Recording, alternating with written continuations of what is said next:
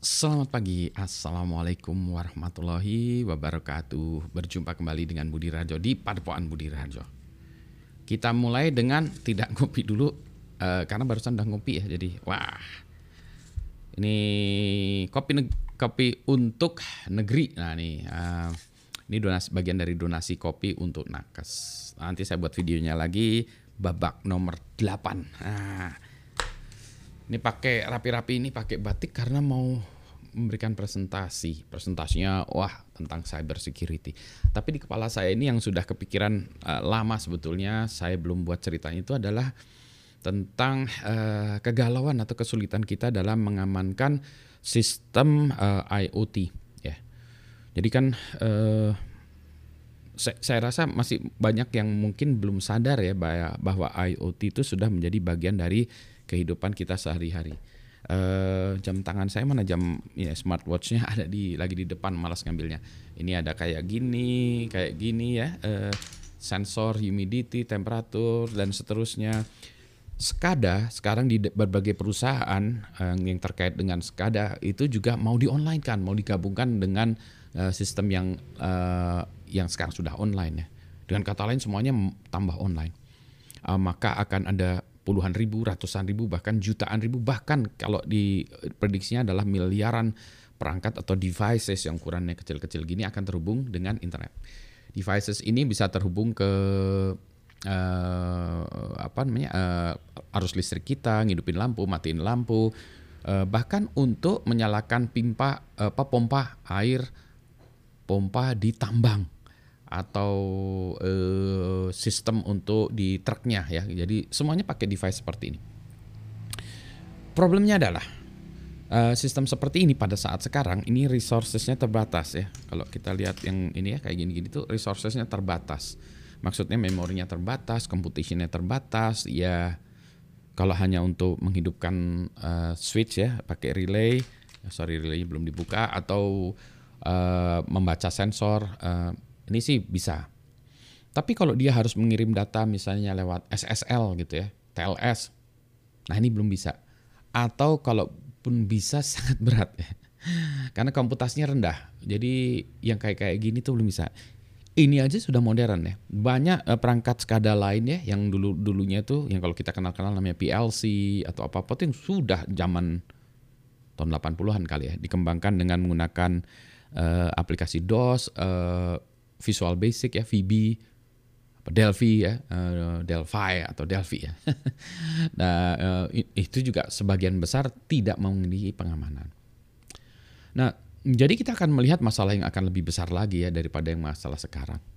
Ya, uh, connected devices. Ya kalau ini cuma datanya bocor, cuma quote unquote uh, ya nggak masalah ya.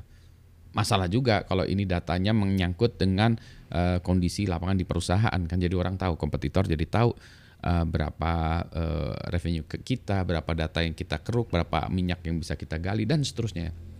Yang lebih repot kalau dikendalikan. Ya, ini bisa men-shutdown sebuah negara dengan adanya seperti ini.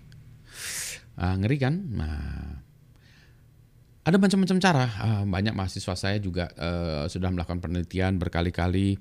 Uh, misalnya sebagai contoh ya, yang cara paling gampang ya, paling gampang dan applicable saat ini adalah devices-devices sejenis ini yang letaknya seberkatan itu kita komunikasikan, kita jadikan satu dengan sebuah komputer ya. Katakanlah Raspberry Pi atau mungkin mini PC, Raspberry Pi aja yang lebih kecil atau mini PC yang kecil lagi ya, yang 9 dolar uh, komputer waktu itu. Nah, jadi semuanya ini setor data ke sistem itu ya. Nah, itulah yang Raspberry Pi-nya itu yang baru ngirim ke uh, server pusat dengan encrypted TLS dan seterusnya dan seterusnya. Pakai blockchain pun bisa gitu ya. Karena yang yang ngirim itu udah komputer ya komputasinya udah cukup. Memang masih ada masalah lokal ya lokal dari yang devices ini. Tetapi attacknya pun harus lokal. Jadi kalau ini kita taruh di tambang gitu ya yang attack tuh harus ya penambang ya. Atau orang-orang yang berada di hutan itu atau di dalam pit itu atau di dalam macam-macam ya. Atau di dalam kalau di laut itu di rig tersebut ya yang mana itu biasanya ya berarti uh, attackernya ya orang lokal ya, bukan bukan general public di dunia ya. Jadi attack surface-nya kita perkecil, istilahnya tuh attack surface-nya.